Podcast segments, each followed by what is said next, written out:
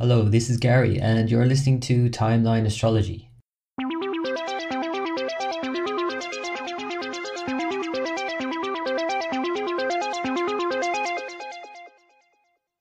Hello, and welcome back to Timeline Astrology podcast. Today, my guest is Ronnie Dreyer. Ronnie is an internationally known astrologer, lecturer, and teacher in both Western and Indian astrology. She is based in New York City and is the author of Vedic Astrology, a guide to the fundamentals of Jyotish.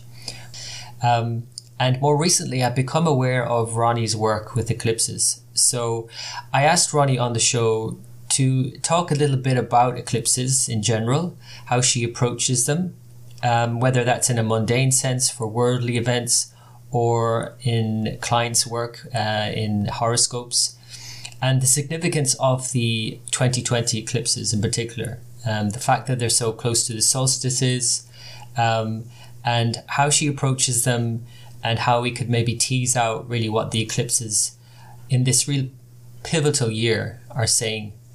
So I began by asking Ronnie, as I do all my guests on the show, um, if there was a ritual or practice that she observes uh, before uh, sitting down with a chart to be able to tune into the muse of astrology. I just really take some very deep breaths. I close my eyes and I have some silence. And I just kind of put myself in touch with um, the universe, with whatever is going on at the moment. I don't have a particular chant or mantra. I mean, I know many mantras, but I don't. I, I just really try to clear my mind and, and, and breathe deeply and have some silence. I definitely ha- take a few minutes of silence before I dive into any readings or classes or anything like that, for sure. Mm, so. mm, sounds like good advice. Um. I um, have invited you on, Ronnie, because um, you might not know this, but when I first started studying astrology back in 1996, um, your book came out the year after, I think it was. Um, mm-hmm. It came out, out very soon after that, anyway, because I remember one of the first Vedic astrology books I bought. So it was very helpful. It's a really well laid out book. It's Vedic Astrology Fundamentals, a guide to the fundamentals. Mm-hmm. Um, so obviously, I've been aware of you for many years, but more so recently, I've been very aware of your work in uh, working with eclipses and what you call sensitive degrees. So right. that's why you know this is the subject for this podcast, and I'd love to dive into that with you a bit. And of course, I know that in an hour we can't cover the complexity of eclipses. You know, there's so much to take into account. But just to give the audience a, a kind of a general overview of what eclipses are and what they represent. So, can you just generally, perhaps, first of all, um, tell the audience what what is the significance of eclipses? Well, I think the significance of eclipses um, come to the very heart of what astrology is, and astrology really came about in every culture because they looked at the sky. And, you know, we have a habit now, of course, of looking at our computer, but in ancient times, in any culture, you looked at the sky, and that's really why you have different types of astrology or, you know, solar, looking at the sun, looking at the moon in any culture because that was what was very obvious. And the eclipses, especially of the sun and the moon, which have to do when those two heavenly bodies are blocked. Um, by their positions in the sky, they became very, very notable um, and noticed, of course, um, really because of the fact that suddenly the sky would go dark um, on certain eclipses, especially if they were what we call total eclipses. So I think that if you look especially at ancient tablets that the astronomers used to keep, I mean, the astronomers and astrologers were really one and the same at up to a certain point and oftentimes they were also the priestly class. So they had access to different instruments or they actually just stayed in their towers you know day after day writing all of the occurrences down in their logs. And you find that eclipses are the things that are most written about um, or just the activity of the sun and the moon especially the eclipses are written about in the logs and tablets and texts of the Babylonians, of the Egyptians, of the Indians, um, and and that's really why they are so very, very, very noticeable and so very important.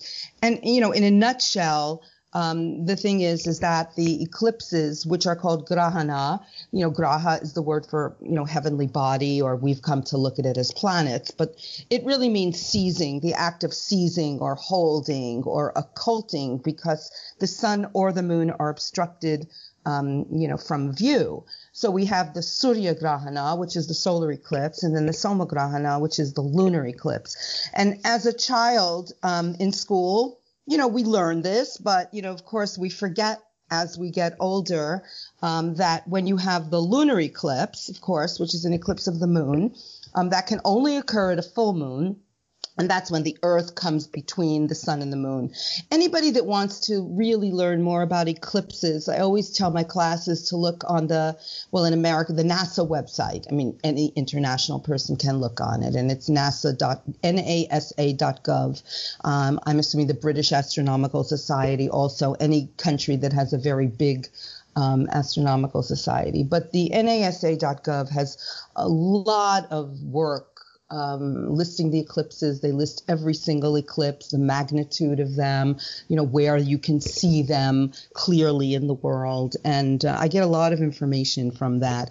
And the information as as I'm talking, the lunar eclipse, which can only occur at a full moon, um, which means that the sun is opposite the moon, and that's when the Earth comes between the sun and the moon. So when the Earth comes between the sun and the moon, then you have the moon blocked because the sun can't, um, you know, not all of the sun's rays reach the moon.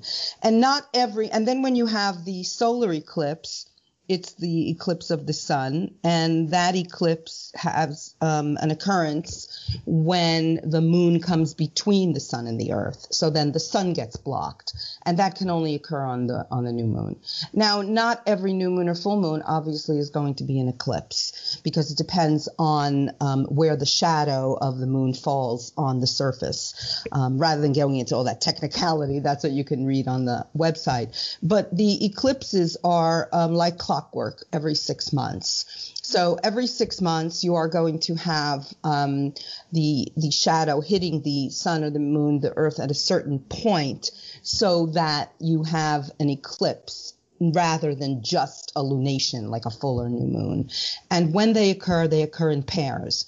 Um, so you have um, a solar eclipse, and then you have two weeks later lunar, or you have a lunar and then two weeks later you have a solar. Sometimes you have what we have, for instance, this summer, and you have a series of three eclipses. So that means you're going to have the um, lunar eclipse on July 5th, and then you have the solar eclipse on June 21st, and then we'll have another eclipse on July 5th. So that that's something that happens every couple years. Um, and I think that the the interesting thing is that they're not, of course, all total. So some of the eclipses are not as dramatic, you know. So when you have, for instance, a very total lunar eclipse, you get to the uh, point where you have those blood moon eclipses. So they're like when you look at them in the sky, they're beautiful, you know, and they're they're red, and you can see them very, very, very strongly. And then sometimes you have a total solar eclipse, and those are the ones that are noted. And in astrological language, we then take these um, astronomical phenomena and we interpret what they might mean, you know, for us. Um, the ancient astrologers would like look at events and they would like list these eclipses or lunations full and new moons, and then they would write down, you know, anything that would happen, you know, earthquakes or uh, rains. You know, they were concerned about their crops, um, you know, whether a leader passed away or, you know, things like that. So sometimes these eclipses took on um, great meaning. They found that certain leaders would, let's say, be born or die um, on an eclipse, but that most of the time um, there were events that happened. And a lot of times you could say, well, of course there's an event because if you have a solar eclipse, for instance, where the moon is, the sun is blocked and it lasts, you know, sometimes it lasts for quite a while, you know, as let's say the one that we had in the United States in um, 2017, um, or the one that you had that was very visible throughout Europe in um, 1999. So you get these eclipses that get noted, you know, because the sky goes dark for an extended period of time. Mm. So you know, so so that's why they get um, they get very noted because of the difference, and you know, especially when you have a solar eclipse that's total, that's visible, and, and every eclipse is going to be visible in different parts of the world. Um, you will get as we did in America, we noted that very, you know, strongly, especially with social media. We could, you know, see this eclipse as it was happening on on television or on the, um, you know, on our computers. And we saw, for instance, in different areas that the animals, you know, would start to kind of, you know, cry or come out at night and make their sounds that they usually do at night because it was dark. And so they thought it was the nighttime. So it, it was very interesting that, especially that eclipse, because we were all so attuned to it, you know, to, to mm. view what was going on. So that's just in a nutshell, a little bit about it. In, in a nutshell.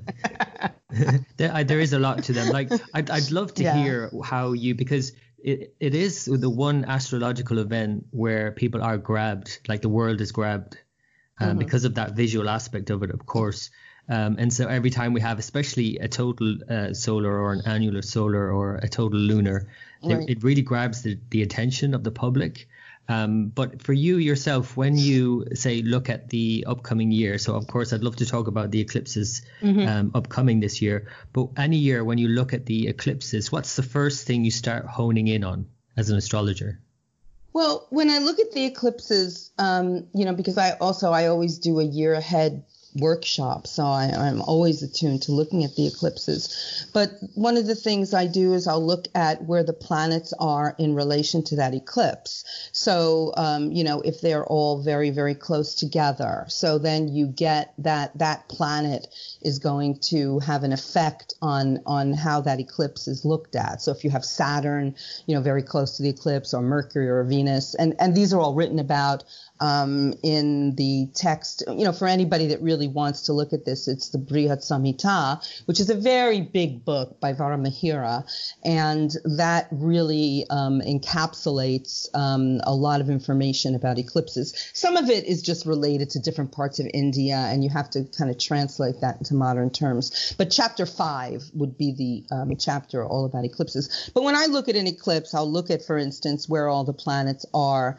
how close they are together together. When you have um, a, a, total eclipse, for instance, or an annular eclipse, the nodes of the moon are going to be very close to the sun and the moon. So that means that at some point the nodes will come to conjoin the sun and moon. So I look at that. The total eclipse means that the nodes will hit the sun or moon the same degree a few, you know, very closely after or prior. So that means the effect of it is very intense. When you have a partial eclipse, maybe the node of the moon um, would hit that same degree six months after or before, or seven months after or before. So that's what I look at. I look at when the planets are going to hit that degree. So when the planets are conjoining or very close, like let's say the one in December, last December 26th, I could see that all of these planets, Jupiter was very close to the sun and the moon, and the node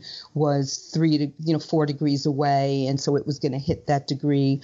Mars was going to come to that degree. So that always is how I view eclipses because I don't look at it as one event. I look at the span of the eclipse. So that was why the one in December 26th, the last one, had its very strong effects in February and March be, and that's when, of course, the pandemic really, you know, kind of let loose.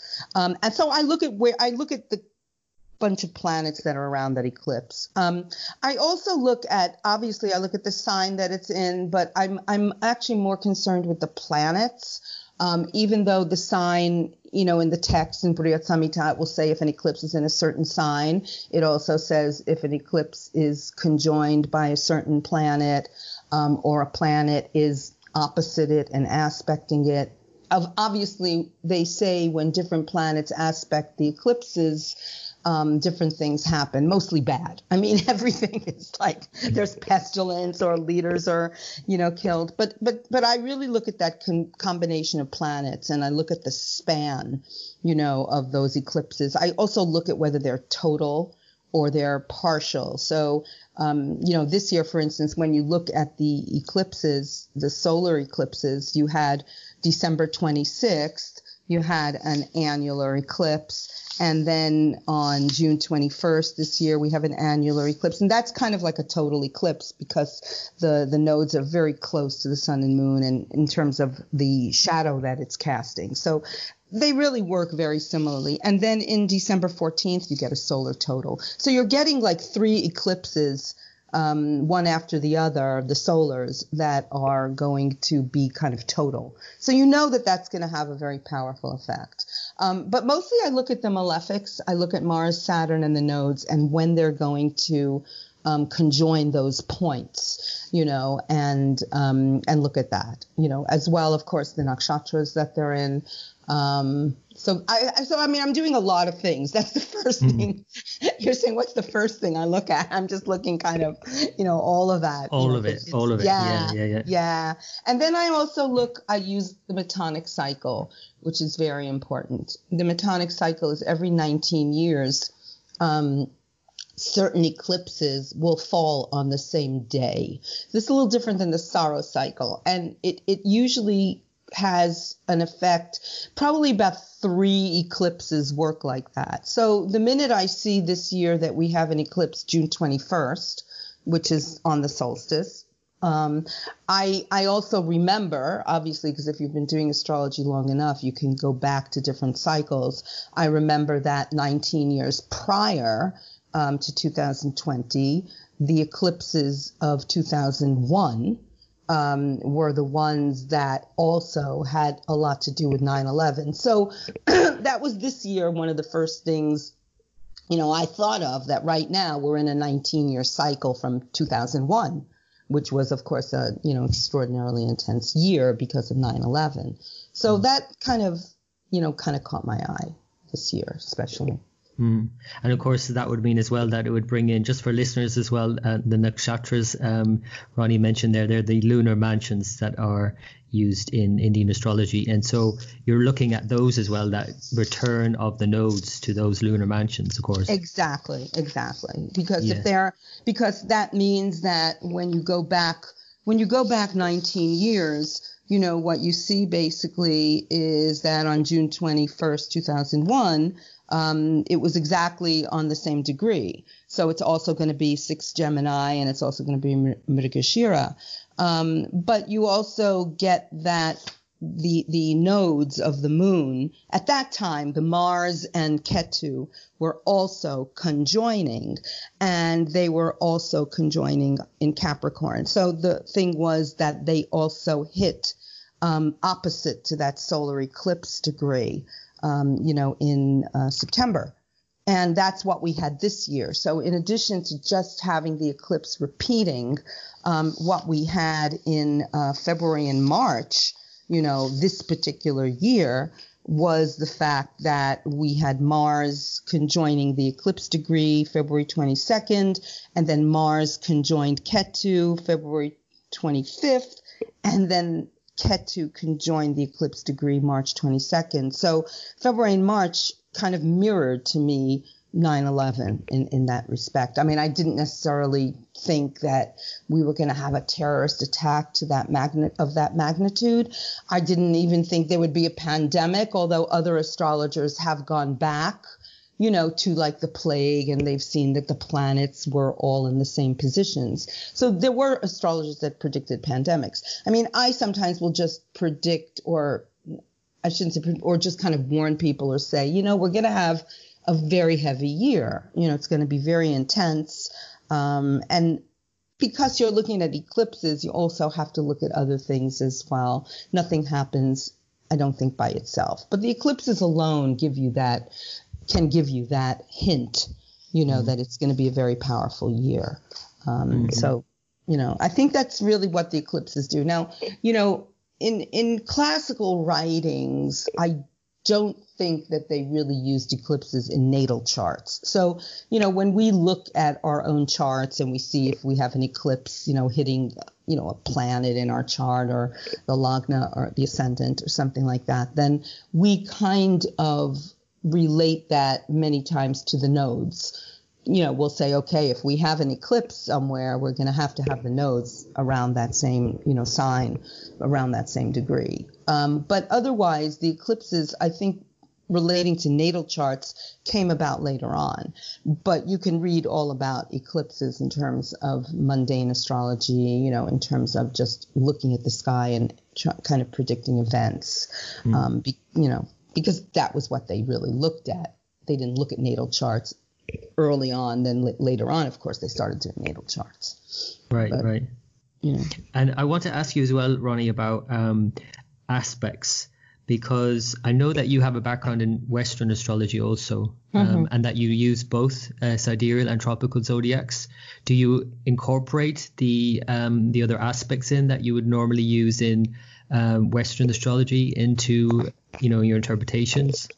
Well, I usually am just using when when I look at the eclipses. I mean, if you use everything, then you start to get a little bit you know it goes all over the place mm-hmm. so i really do look at the you know the conjunctions which in both systems we use you know which is really just looking at when a planet and and uh, two planets are on the same degree so if you have an eclipse then when a planet comes to that degree and when i was talking about the nodes the nodes are always going to come to that degree so that's why i focused less on signs because you know people come to my lectures or i have clients that you know, they like Western astrology, but when I teach, you know, I'm, and I look at the planets, it doesn't matter what sign it's in because it's really those planets that are going to um, be close together and have nothing to do with the signs. It's just they're going to be in whatever zodiac you use.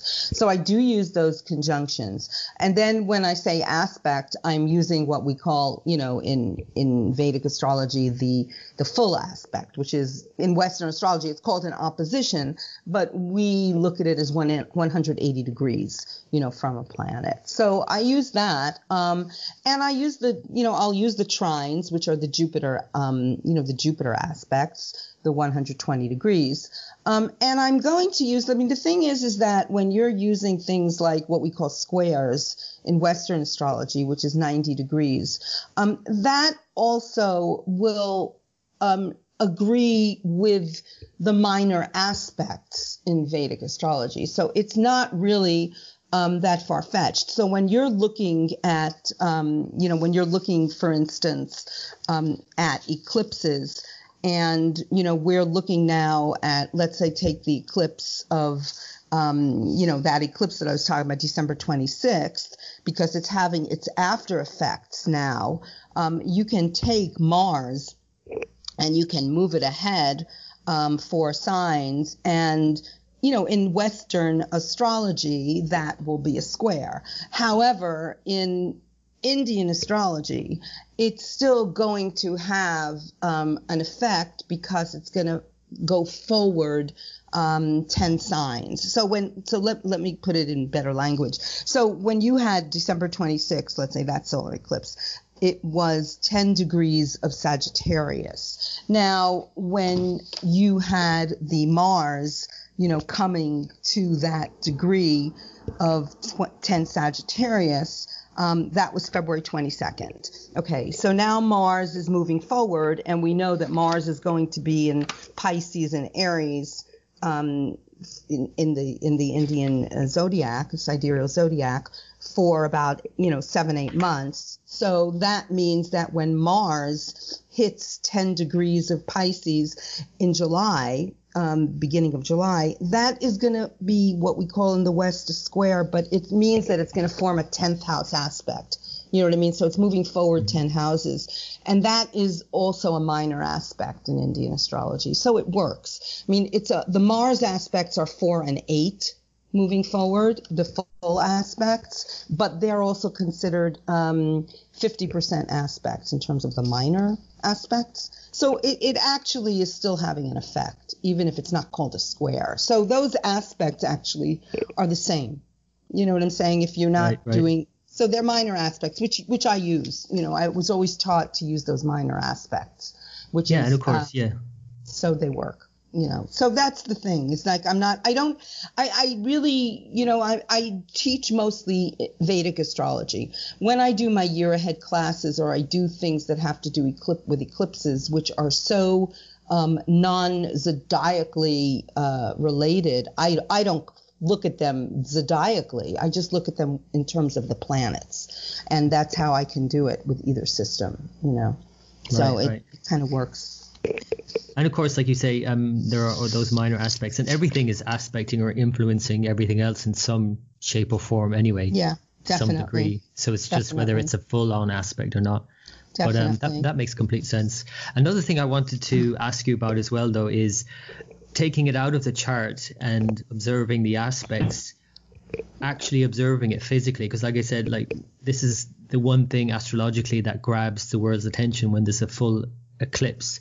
So I've heard before that some some astrologers say that lunar eclipses um, should be visible. That you need to see a lunar eclipse for it to be impactful, whereas a solar eclipse, whether you can see it in your region or not, is impactful. Have you have how do you approach that? Well, yeah. So I think that when you have an eclipse, um, well, when you're saying seeing it, I mean, you know, when when you have an eclipse, the, the heavenly body is blocked. You know, so, so it's kind of. But yes, you feel the effects 100 when you feel like an 100 per, like there's 100 percent visibility of a solar eclipse. It means that it's 100 percent blocked, and that's why, for instance, the sky will go dark. So I think that's what you mean, the effect of that eclipse. I don't usually, um, I, I, I don't usually think that if you can't see it, it's not appropriate or not applicable. I don't really look at it that way. Um, but I do look at it when you have an eclipse, especially a solar eclipse, because you have what's called the path of totality, which you don't have with the lunar eclipse. You can look on any computer program and look on a map, and it will tell you, for instance, which parts of the world um, the eclipses are going to be visible. So that doesn't mean they don't affect you because I think it's like we have one sky. So the eclipses are kind of hitting everything. But when you have different eclipses, they're going to kind of come around, um, you know, in their path you know, to be uh, 100% visible, um, 75% visible, and you can kind of see that. Um, you know, you can see that on a map. So, you know, if you looked, for instance, at the December 26, 2019 eclipse, that eclipse was very visible um, in, for instance, the Middle East. Saudi Arabia had that very visibly. And in the fall, um, actually, Saudi Arabia was in the news a lot. If you look through China, you'll see that the solar eclipse was 25% visible um, in China. And even now, the eclipse of June 21st, this coming eclipse, is going to be 100% visible in China, all throughout the, um, you know, all throughout Asia. So you're getting these these these countries that are going to be, um, you know, obviously in the news. Now, when we had the eclipse of 2017, that was the eclipse that was 100% visible, let's say, in America, and that's why in America everybody was flipping out because it was at the same um, rising degree as Donald Trump's ascendant you know, and you know everybody was like, oh, something's gonna happen to Trump. But really, I mean, I oftentimes, you know, obviously because I'm American, I'm looking at the American chart maybe more than other countries, only in that I look at the leader of the country as representing the country. So I wasn't that concerned with with Trump himself. I was more concerned with the country. And indeed, right around those eclipses, what happened is we had all those hurricanes and floods. You know, we had Houston and then we had Puerto Rico, and we just had floods and hurricanes that were way more damaging um, than they would have been.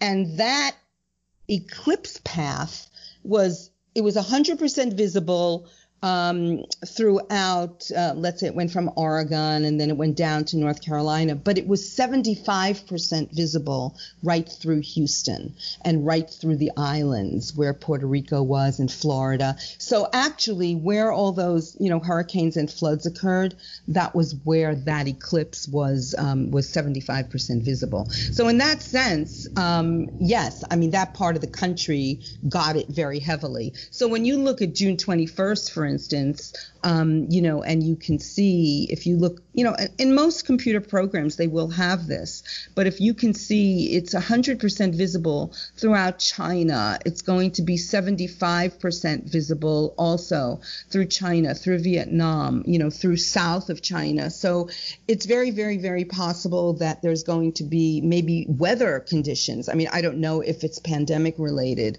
It could be weather conditions. It's going to be very powerful throughout India also this June 21st eclipse. So you're going to be able to see it very, very, very powerfully um, in that area of the world as well.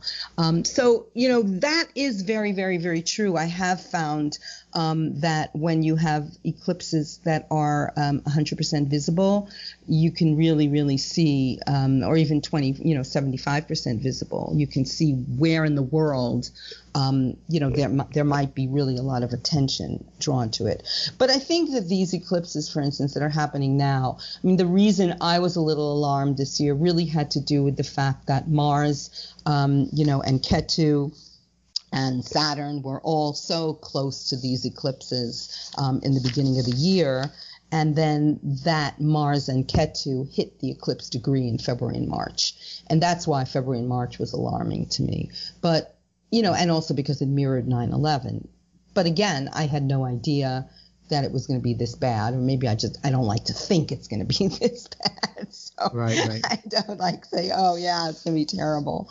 Um, so there are a lot of things that you know I think people have kind of come up with that I'm not really sure always work out. In the text, it also says, as we were in your in your note, you asked me um, if you have a lunar followed by a solar, is it different than a solar followed by a lunar? Mm-hmm. Um, and you know, of course logically, if you look at it, if you have a solar eclipse first and two weeks later a lunar eclipse, you're going from new moon to full moon, which is supposed to be better because you're, you know, you're in a waxing cycle. Um, and even in the text, it does say that if you go from a solar to a lunar, then, you know, it might be a better time because you're going into a waxing cycle. Um, and then if you go from a, you know, a full moon or, you know, lunar to a solar, it's it's more um, you know inauspicious, so to speak. Mm-hmm. I've not always found that though in practice. So mm-hmm. I just have to say that. But yes, in the texts, that is is what they say because logically you're in a waxing cycle. Um, so for instance, if you look at the upcoming eclipse, June 5th, that's a lunar, um, and then you go to uh, June 21st, and that's a solar. So you might say, okay, that June 5th to June 21st period, you're going into a waning cycle you know, which is not necessarily great.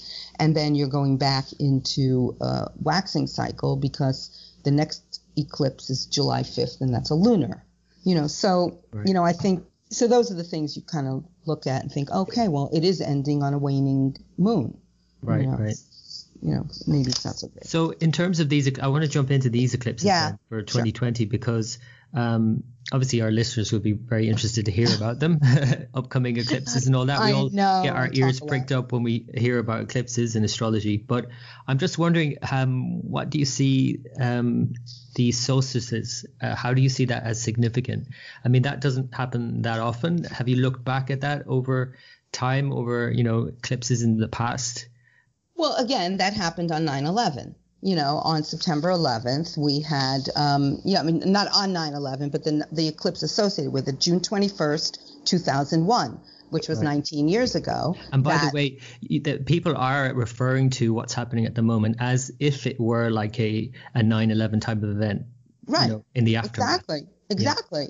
Yeah. Although we've surpassed 9/11 in terms of right. deaths, you know, for sure. But 9/11 you know, the thing is with 9/11 is that it happened in New York, but it affected the whole world. So it wasn't as if it was just a New York event. Mm-hmm. I mean, I in fact went on 9/11. I was in Scotland. I happened to have been in Edinburgh mm-hmm. on a vacation, and um, and we went to church, you know, in Edinburgh. You know, they had services. It affected everybody because, it, you know, the World Trade Center had it was international. There were people from all countries um, you know, there. And of course, then, you know, the war happened and, you know, everybody helped America. So it was very, you know, it was an international event for sure. And so, it's still yeah. affecting us. You know, it's we still have our travel plans impacted, or just even basically, you know, when you go through customs, you know, checking in all your liquids. You know, that's right. forever more changed, and you can right. see that happening again now with travel. Right. Travel is going to be affected for a long time. As you say, everything changed. And there was a long time that when you dropped somebody off at the airport, you couldn't go in unless you were the passenger. Right. Now they, they've relieved, you know, they've kind of let go a little bit of that. But yes, the liquid uh, for sure. But that's why the 19 year metonic cycle for me is very important. And, you know, I do look at that when I look at eclipses, which ones have been involved in that 19 year cycle. So we had 2000 2001. Um, and then, of course, like 10 years in between, you're going to have the eclipses reversed. So December 21st, 2010, we had a total lunar eclipse, and that was the winter solstice. You know, and that was going to be, of course, it's it's the same degree because it was a lunar eclipse rather than a solar. So it's all going to be in Mrigashira at five to six degrees of Gemini. And then when you get going back 19, you know, years um, prior to that, you're going to get June 21st, 1982. Um, and that's in the middle of the AIDS epidemic or pandemic, which is still going on today. Um, I don't know if that you can, you know, and that went on quite a few years, you know, because it took them a long time to find, you know, a drug that would, um, um, you know, kind of relieve. I mean, you, I mean, you can still get HIV, but at least you have a drug that you can live with it. it right, and it's actually interesting to see how um, another cycle or two cycles later, in terms of those eclipses and those cycles, is that they haven't come up with a cure for it, but they did that, you know, eight year study where they found you you cannot pass it on when you're on this treatment. So it's almost like it has had some sort of resolution in a way. It's not curable, obviously, but right. So those so those three eclipses were all on solstices. Um, and then, of course, you know, you do get, like I said, midway through, you will get the reverse and you know like 1991 december 21st you had a lunar on a winter solstice. Um, you know but i think the main thing is that these particular eclipses because they're on certain degrees um, and they are on you know in certain nakshatras. I mean mrigashira is a mars ruled nakshatra. Um, and it's also a very kind of travel oriented nakshatra which is interesting.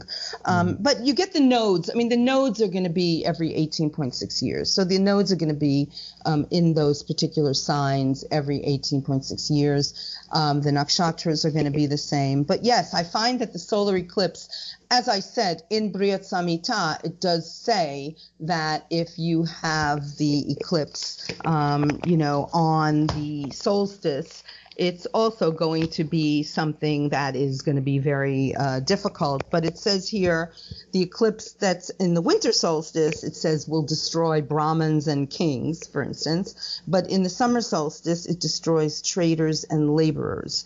So they're talking about, you know, the, the caste, the classes. So the Vaishyas and the Shudras. But the thing is, is that, so here very specifically, it does say um, during the summer solstice, it affects the working class, which which which it is happening right now. That is hmm. affecting mm. the working class. But I think also, like I said, most of the time the eclipses are going to be looked at very um, negatively in these texts. But yes, I think that the um, so I think occurring on a solstice um, was noted in the ancient texts, but also the solstice is a PowerPoint, so to speak, you know, in the world. Um, so I think that's important. But more important for me when I looked at it was just the mirroring of 9 11 um, and the mirroring of the fact that on June 21st, the, the, because it's a solar annular eclipse, which is like a total, the node is going to be, um, you know, like within, you know, a little bit more than one degree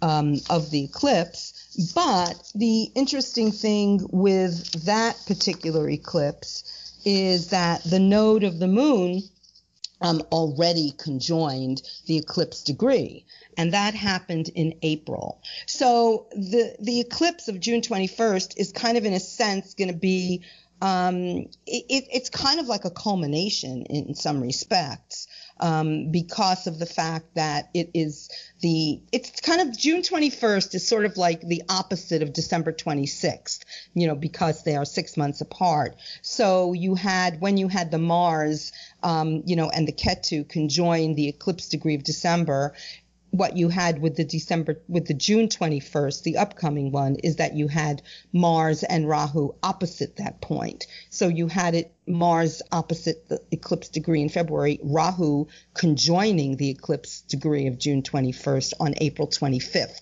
So we're already now in the June 21st eclipse period because the node hit it already. So that's the span of this eclipse. So if you go back to that week in April, um, you know, I, I do believe there were there were some events that were happening. I right now I can't remember, but but we're still in this this pandemic. We are still in a point where we're going to relieve some of the um, restrictions, and I'm just you know afraid that once again it's going to start to you know mount up you know, because of the fact that this eclipse is going to be like the climax of something that was happening from April onwards. Now, one can say that means it's going to re- reduce and release, um, but then again, we're going to go to the um, we're going to go to the lunar of July 5th.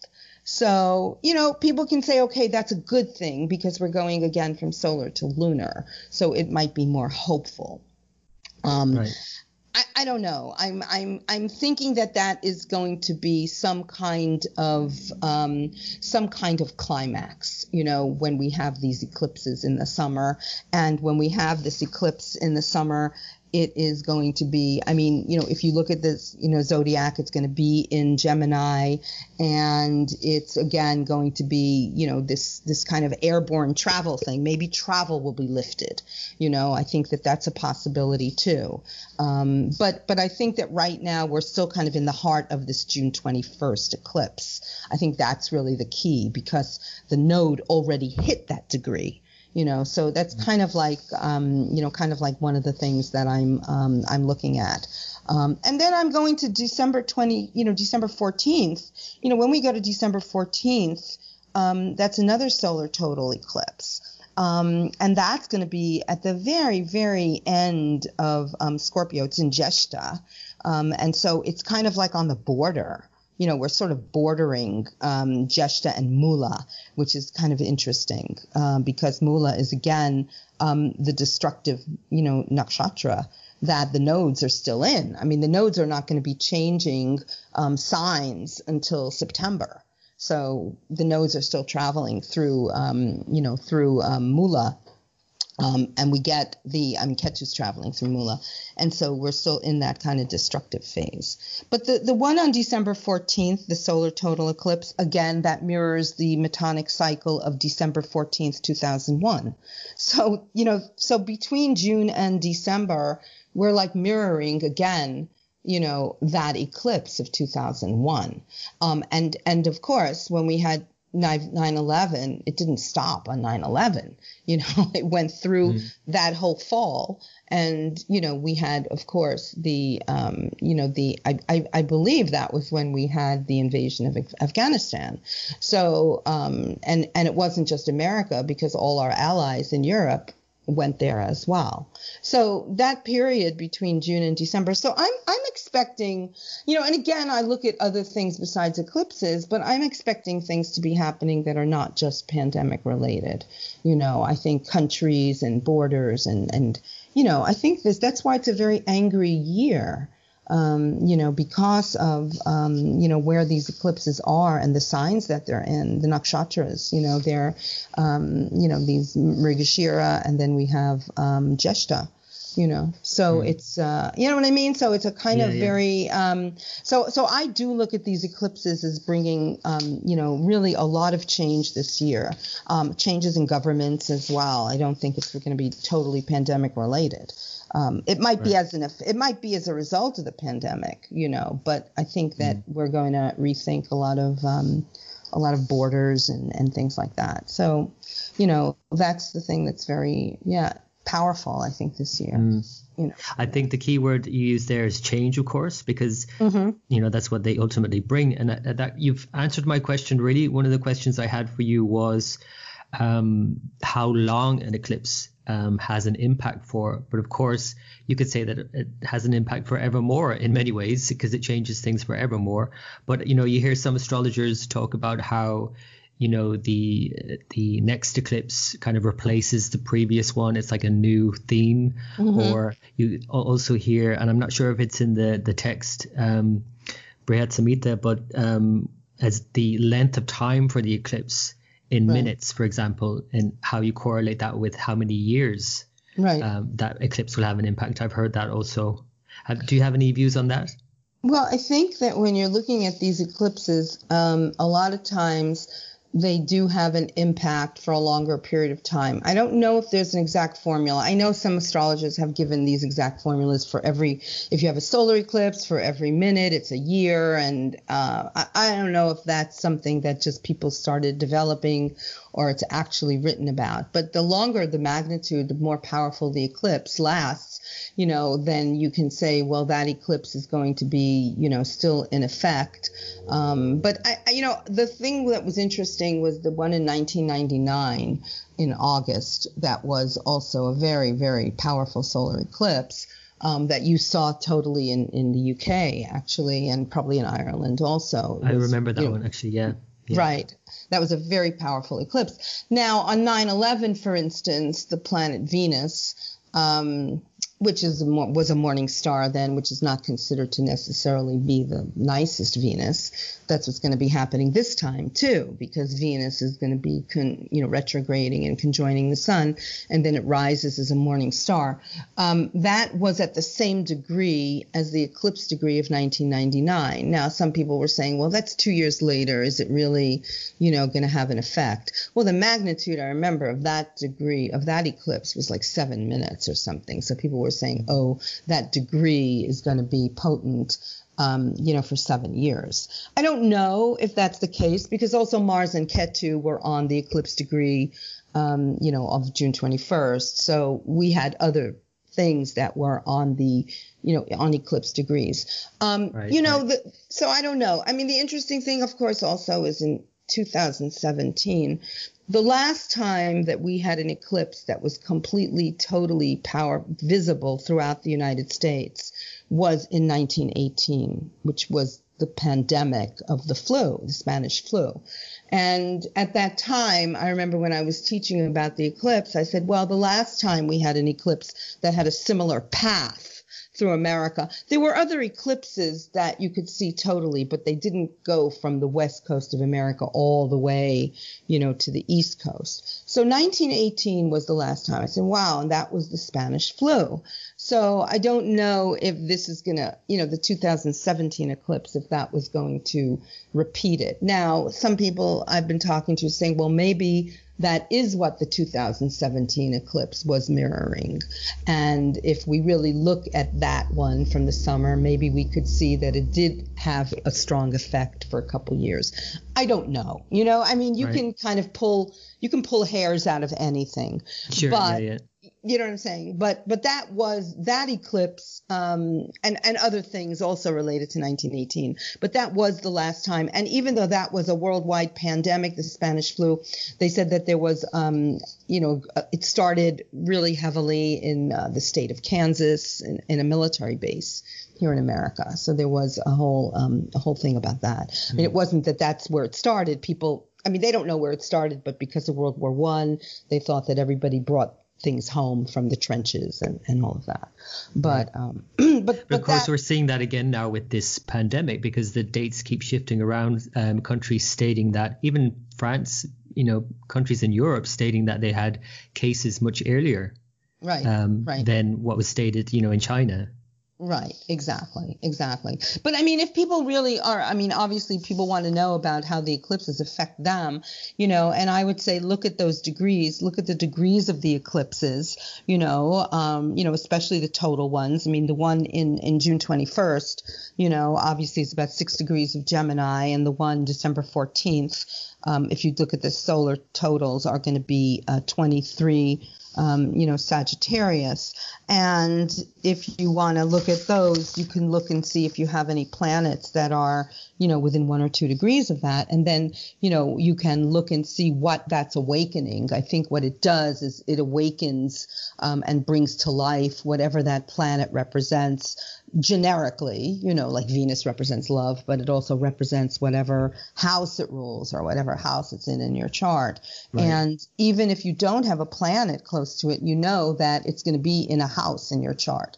So the, the eclipses mirror the nodes. And so when you're looking at nodal transits, you're always looking at the fact that the nodes are going to be in a certain area of your chart, you know, for about a year and a half you know, so right now we have, you know, those um, nodal transits that are in the signs of Gemini and Sagittarius. And we also know that in September, around the 20th, depending on if you use true or mean, they will then flip, go, because they go retrograde, they're going into Taurus and Scorpio. So they are going to then change, let's say in your natal chart, the houses that they're in. And you're going to get the eclipses um, you know, that follow suit. So the eclipses start appearing um, in those signs of the zodiac as well. So for a year and a half, you know, they will be in certain signs, the eclipses and the nodes, you know, they will kind of flip a little bit. It's not going to be completely Gemini, Sag, and Taurus, Scorpio, because they will, then certain eclipses will go back to the other sign. But that's what you're going to have over the next, you know, couple of years. You're going to have Taurus and Scorpio being um, accentuated. Now, a lot of people say, "Yeah, yeah, we're going to have economic recovery," and you know, so they're going to be the the you know monetary signs and things like that. Um, but there'll be a lot of other things that I think are going to um, you know happen. Mm. you know, just can I go back to those actually dates that you referred to there, even just this year? Um, you were mentioning, of course, the July or sorry, the June 21st, the solstice eclipse, but then mm-hmm. the uh, December 14th is uh, 28 degrees with Scorpio. I think you mentioned 23 Sagittarius is probably tropical. I'm sorry. I'm sorry. I'm sorry. That's fine. I'm Just sorry. for our listeners here, You're it's right. mostly yeah. You're yeah. right. I was looking because I have I have both out. I'm sorry. That's no, 29 that's fine, that's degrees of Scorpio. You're Tw- right. right. Or 28, yeah, Scorpio. So if listeners just they might uh, be more familiar with their sidereal zodiac than their tropical. Yeah. No, no, no. I, I apologize yeah. for that. Yeah, because I said before it was in Jeshta. It was at the very end. Exactly. Yeah, yeah. Know? No, I know you know. It's just that you know because I know you work with both. So. no, I had it. I had it just on a on a piece of paper. I had both systems there. But yes, yes. yes. I'm sorry. But Great. Mercury will also be at 26 and Ketu yeah. 25 Scorpio. Yeah, so it's that another kind of mishmash there, isn't there? Well, it's a very tight solar eclipse. That's the thing. And that solar eclipse um, you know, the nodes of the moon will have occur will have occurred um, in September. You know, because as I said, in September they're moving into um, Scorpio and Taurus. So the node is going to be on the eclipse degree at the end of September. So we are going to have from the end of September through December 14th uh, sorry, December, yeah, December 14th, that's going to be the um, span of that eclipse. So it is going to begin at the end of September. So the fall, I mean, the fall, you have to take all the other considerations. You know, we have Jupiter, Pluto coming back if you use Pluto, but we have Mars retrograde, and that's going to be going retrograde from, um, you know, September 9th to November 14th. Um, so we're going to have a, I mean, it's going to be a lot of change between September and December. Of course, in America, we have the election that's going to be insane. But um, I think that that's going to be really um, that eclipse again because it's a total solar eclipse, sort of, you know, packs, you know, kind of like marks off this whole period. Of, um, you know, especially the solar eclipses, you know, from last December 26th, June 21st, and then, you know, December 14th. Um, so it, yeah, and it's a very, if you're, if you're really looking at it, it's that very last degree of Scorpio, which is considered to be what we call a Gandanta degree. You know what I mean? Because it's the very last um, three degrees of um, the fixed signs in the first three degrees of the um, dual signs. So that's when you're getting those what we call Gandanta because that's when also the um, the signs change, but the nakshatras change from uh, and Mula. So it's it's a very um, you know whenever you have those particular Gandanta degrees, they're very potent. So I think that that's when when the South Node when Ketu comes to those degrees at the end of September around September 29th, that's when you're going to start to see um, what is kind of a, a, warning sign to what that eclipse is bringing. Um, and I think that again, if we relax you know, if we get relaxed again into, um, you know, the restrictions being lifted, I have a feeling that that's once again what's going to happen, that the fall is going to be virulent again, you know, mm-hmm. and that's what I worry about with the fall, you know, and. Or, or as you say, it could be something else entirely um, that occurs. It could be uh, something as well as having to do with borders and, and, mm-hmm. um, I think, you know, again that scorpionic um, kind of quality of death and rebirth. And i think that a lot of well i mean obviously we have the american election but i think throughout the world there seems to be changes i think in leadership and countries and a lot of anger. Um, again, it's going to mirror the eclipse of 2001, December 2001. And, you know, that whole fall of 2001 was the aftermath of 9 11, you know, and the invasion of Afghanistan and all of that. So I think that we are still headed for, um, yeah, and when I listen to the scientific community, because I am somebody who does listen to it, I mean, I use astrology, but I, I, I listen to the medical and scientific community that's kind of what they're saying. Right. They are talking about second waves, you know. Mm-hmm. So, but I'm not sure. It's not really a second wave. It's kind of like an extension of the first wave. You know what I mean? It's like all connected. Right, right. Really. But it could also be, I guess, something that leads on from the pandemic, like from 9/11 and the the aftermath of that being a separate event, even though it led from that. Right. I, I, could, I cannot imagine what that could be leading on from a pandemic, but that something may get triggered um, right. And of course, there's the economy because we didn't talk about this is all about eclipses, but soon after that December 14th eclipse, we have Saturn and Jupiter exactly conjunct on the solstice. Right, exactly. So, so, I think that it is a new cycle. I mean, that's why when people have asked me, oh, when do you think this will end? I'm like, you know what? I'm not a scientist, but if I have to look astrologically, it seems that the Jupiter Saturn conjunction might be what is going to bring about um, you know, some kind of change, um, you know, simply because of the fact that, you know, you get that, again, the 20 year cycle, of course, you know, so you had that Jupiter Saturn conjoining in May 2000. Um, you know, so you, you do have a whole new period of um, you know of change. Um, what that change will bring, I don't you know I don't know, but you're right. It is on the um, it is on the solstice, um, and if you look, of course, at the eclipse chart of December 14th, Jupiter and Saturn are conjoining in Capricorn, so they are very very very close together. Um, and and then you get that year, you know, you get the uh, you know the the Saturn um, you get Jupiter moving ahead of Saturn. I mean, that's really what I've been telling people about this year. In addition to the eclipses, of course, we have all the retrogrades. There's so many things happening this year. So the eclipses alone don't tell the story, even though they do tell a very major part of the story.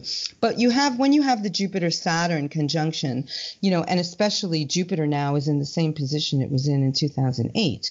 So we had, you know, the, the recession of 2008, 2009, and then the rebuilding of it, you know, because Jupiter is a 12 year cycle. But what happens with the Jupiter Saturn conjunction is that right now Jupiter is 12th from Saturn. It's, it's behind it, you know, so Saturn is leading the way. What happens when you get the Jupiter Saturn conjunction is then that Jupiter moves ahead of Saturn.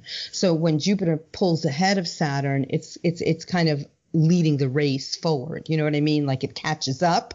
You know, like if it's in a race, Jupiter's mm-hmm. behind Saturn and then it catches up and passes it. So yeah, it's kind of like a reconstruction or a rebuilding, you know, because definitely because the eclipses are in different signs and because Jupiter is moving forward. So um, you have a rebuilding, but the rebuilding doesn't take, you know, one day or a week or a month. It takes a couple of years, you know. So right and Jupiter's still in the Saturn sign. So, you know, I think definitely we have another couple years of, you know, the same thing that happened in 2008, 2009, 2009, 2010 were years when everything was downsizing and then it had to get rebuilt. And of course, the economy then, you know, got rebuilt, you know, and was fine. But we had a couple years there of unemployment, a lot of unemployment, a lot of downsizing, a lot of um, at least here in America, you know, real estate getting closed up, Um, you know, so we have that. We had that after 9/11 also. So we do have these, you know, I, I think you always have to go back to cycles, you know, and really see what happened before when things were at um, you know particular um, particular degrees. And you know, as I said, the the the 2001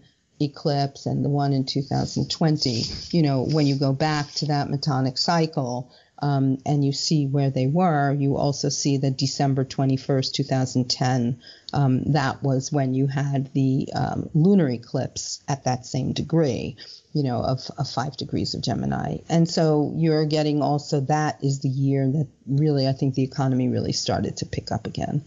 Um, so in between those cycles. So I think that those, you know, I think that's kind of like the important thing um, mm. you know, for this year. I, I don't want to like say that everything is doom and gloom, but you know, it's kind of like it's a hard year. I mean, there is no doubt about it, you know, that this is a hard year.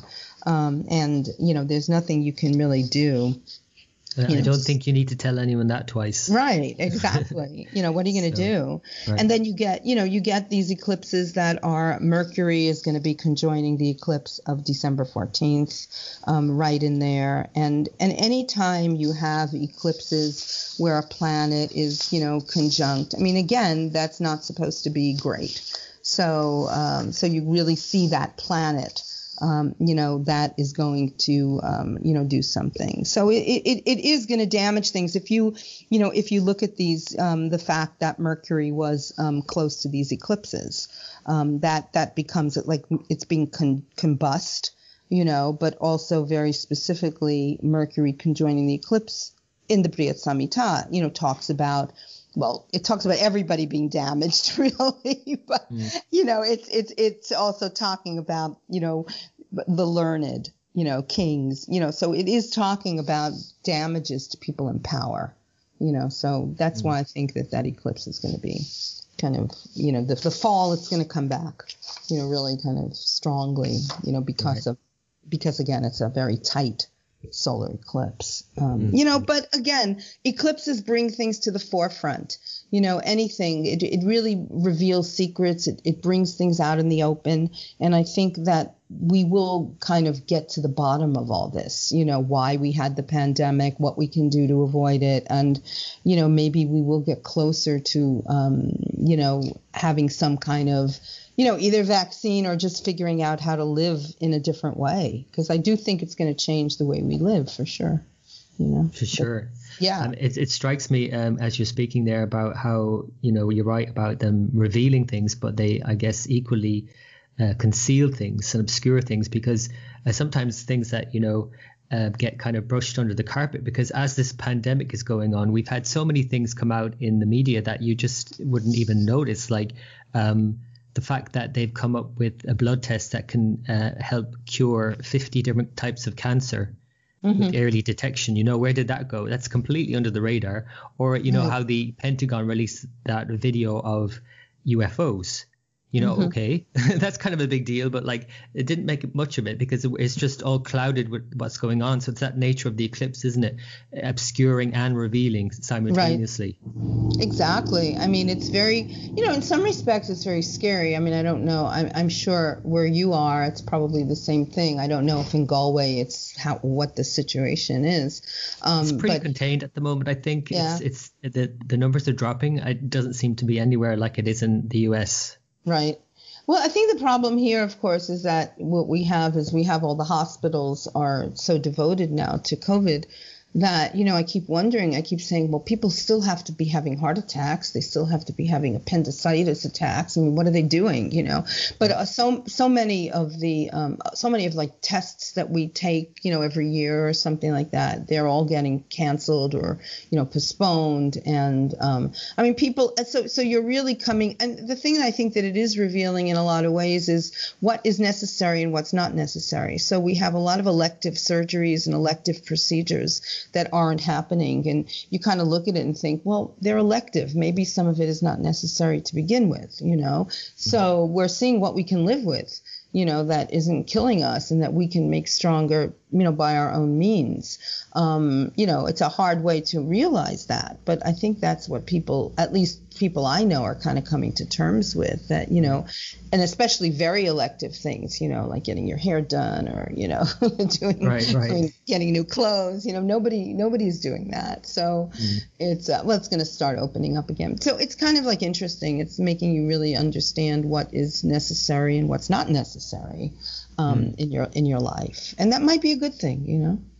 Yeah, absolutely. Yeah, absolutely. It's what we can do without, really, isn't it?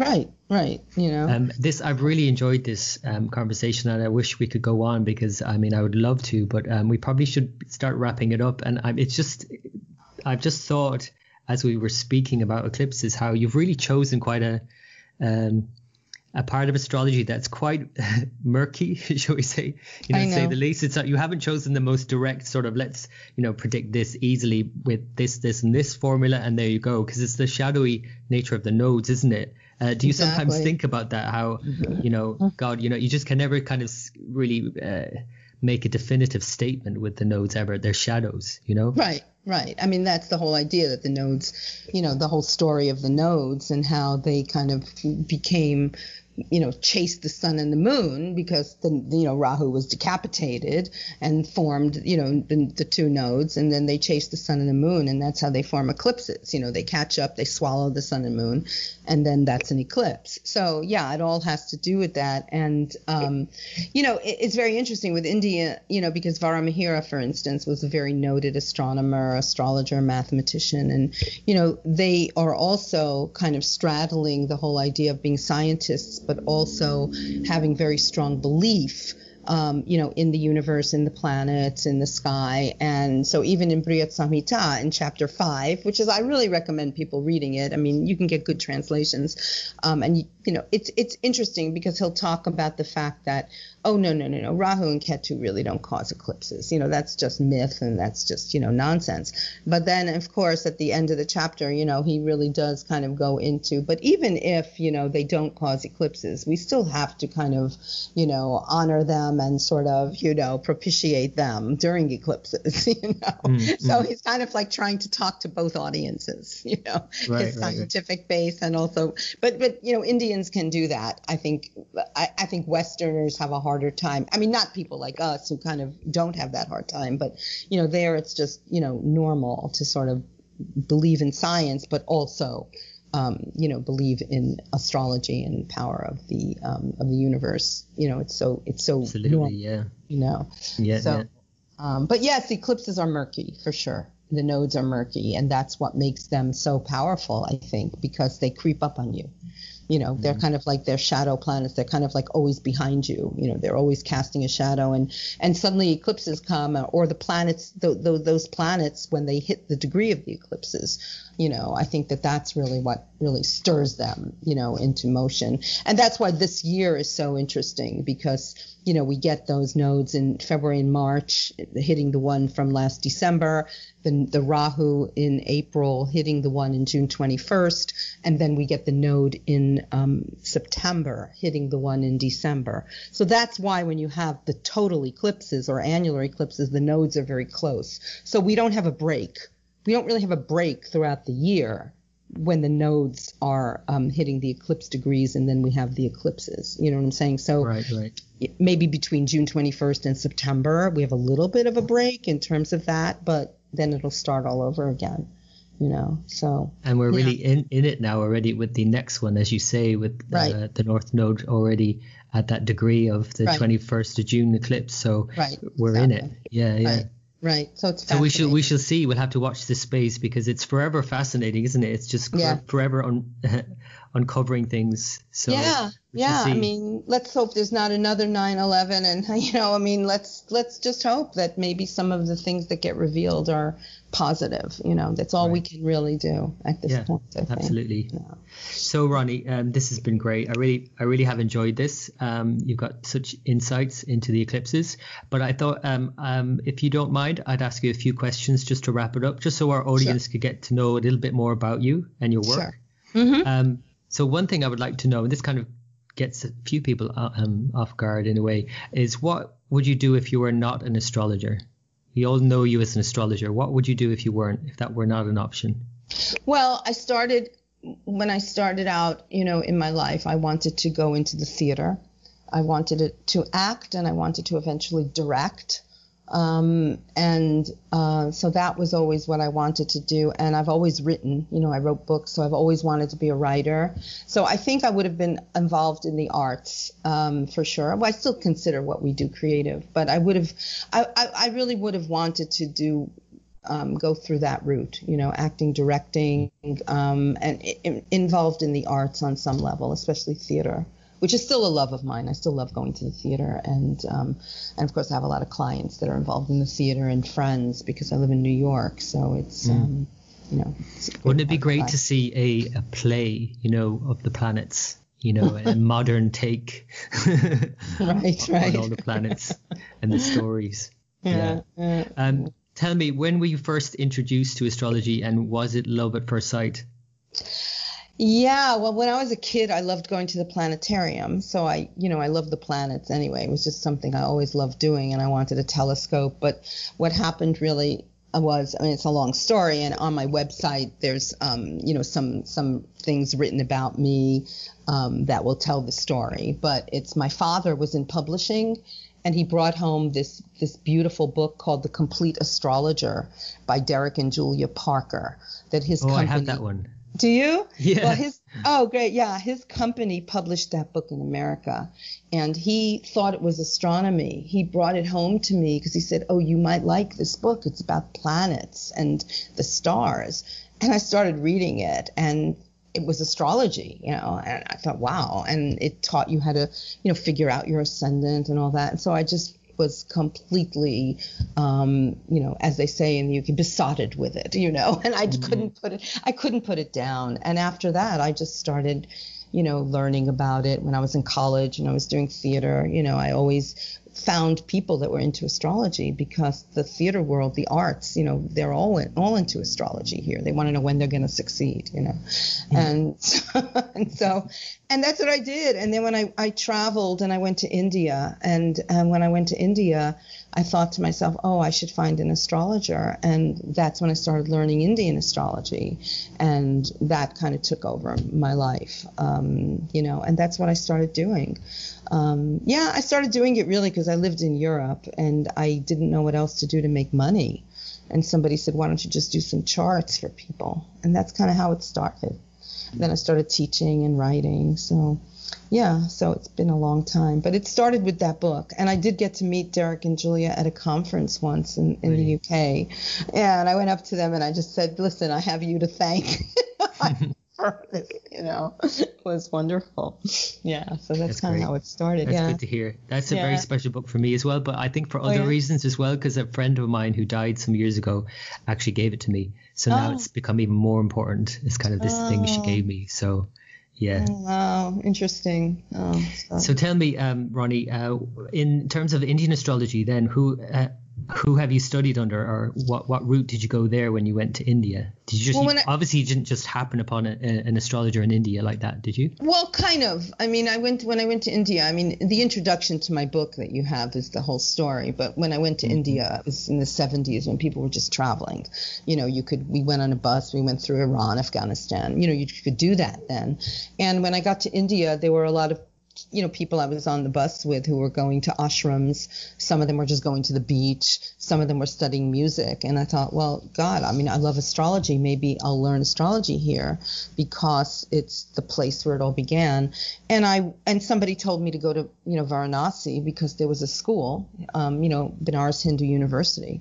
So I went there, and they didn't teach it at the time, and they directed me to another school and I found a teacher who actually had taught other Westerners who came. He was a mathematics professor, and he taught me astrology. And then I found another astrologer in the bazaar area, a commercial astrologer. So when I was in India for seven months, every day I studied astrology with each of these teachers. And then when I came back to this to Europe, I had to keep studying on my own. Um, I didn't really meet anybody else who knew astrology, Indian astrology. And then when I moved back to America, um, you know, I sort of met James Braha and Dennis Harness and David Frawley, and I learned from from going to conferences with all these people. Kind of all learned from each other. Um, K.N. Rao came to America. I learned a lot from him. Um, Dr. Charak, who I still see at conferences here on the East Coast. Um, at some point, Sanjay Rath came over, and I learned Jaimini from him. Um, so there were a lot of teachers along the way, but my main teachers were in India. You know, the two two astrologers I learned from there. That's so great. Yeah. Great. Yeah. And so, where can people find you then online? Where can they uh, go to find your work?